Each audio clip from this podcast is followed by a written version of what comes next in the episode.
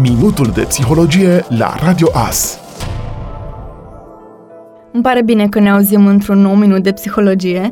Doamna Marieta, în vârstă de 47 de ani, întreabă ce poate face în legătură cu activitatea de recreere aleasă de soțul dumneaei. Să auzim ce spune. Soțul meu este dependent de jocuri de noroc. Mă îngrijorează situația pentru că nu dă semne că ar vrea să înceteze. Ce să fac să nu se agraveze situația?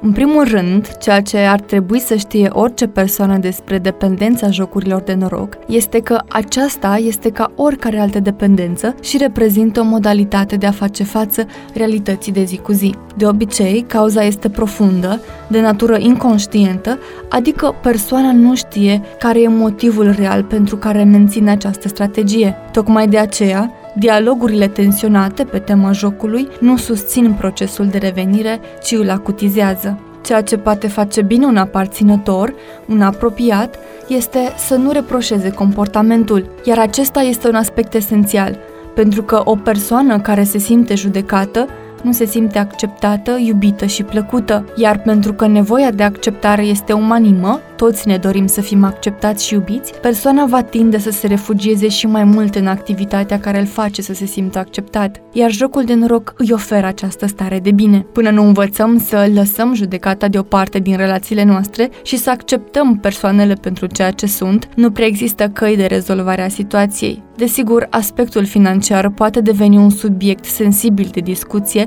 însă acesta este particular și diferă în funcție de apetența persoanei pentru joc și resursele la care aceasta are acces. Ceea ce e de reținut cu privire la această dependență este că ea nu trece peste noapte. La fel ca oricare altă dependență, e necesară o bună perioadă de timp de ajutor constant și hotărâre nestrămutată din partea persoanei, rezistentă la orice tentație pentru a renunța la activitate. Ca să vă imaginați cât e de greu procesul de renunțare, vă invit să vă gândiți la batonul dulce pe care îl mâncați în fiecare zi, la cafeaua atât de necesară pentru unele persoane, la tutun sau la simplu fapt de a derula peretele rețelelor de socializare. Cât de ușor v-ar fi să renunțați la ele în fiecare zi. Nici conștiința că vă dăunează nu este suficientă pentru a estompa comportamentul. Ei bine, exact așa se simte și o persoană care alege jocurile de noroc. Aș vrea să fiți asigurați că, oricât de tentant este să plasați vina pe jocurile de noroc, acestea sunt prea puțin responsabile.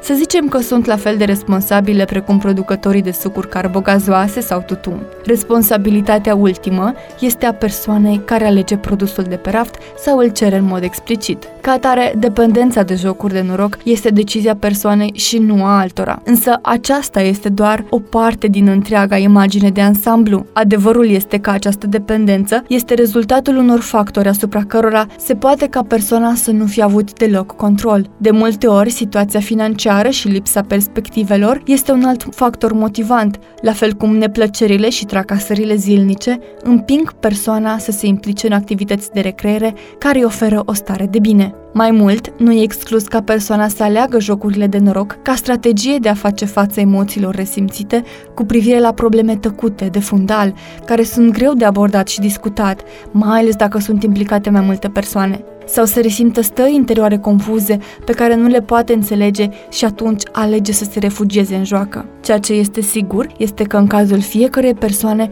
sunt atât factori controlabili cât și incontrolabili care au dus la apariția dependenței și o mențin. Despre unii factori s-ar putea să știm, despre alții nu. Iar asta înseamnă că atunci când reproșăm un comportament unei persoane, nu îi înțelegem motivele, pentru că am, dacă am ști care sunt rădăcinile adevărate ale problemei, n-am putea privi decât cu compasiune. Și nu mă refer la compasiune ca la o bunătate excesivă, pentru că aceasta ar fi inutilă în acest caz, ci fac trimitere la simpla lipsă de judecată.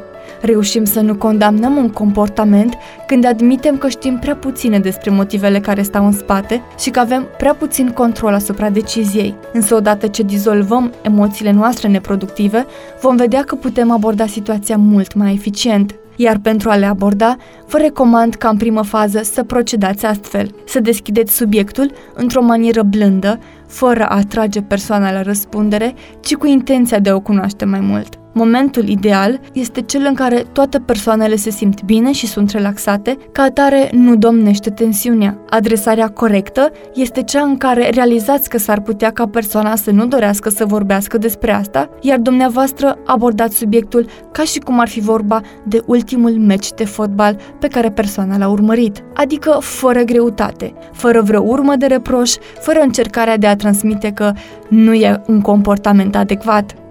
În același timp, să nu uităm că e alegerea fiecare persoane să facă ceea ce dorește, iar această libertate îi revine pe deplin.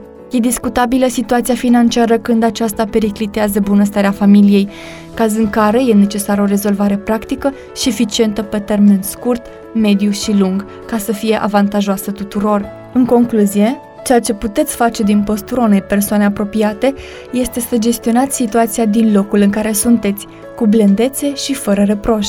Nu puteți lua decizii în locul persoanei, iar șansele de a influența comportamentul sunt reduse, ceea ce înseamnă că cea mai bună abordare este cea în care vă oferiți acceptarea și suportul emoțional atât de necesar. Vă urez multă baftă în acest proces și să ne auzim cu bine în curând. Vă salut! Ați ascultat Minutul de Psihologie, realizat de consilierul personal Miruna Calbor. Dacă doriți să aflați mai multe informații despre subiectul zilei de azi sau vreți să intrați în conversație, accesați pagina de Facebook Consiliere Personală Târnăveni. Iar dacă vă doriți un răspuns personalizat, nu uitați că acum avem un centru de psihologie în Târnăveni, situat în centru, mai exact pe strada Republicii numărul 74C, în spatele băncii Raiffeisen.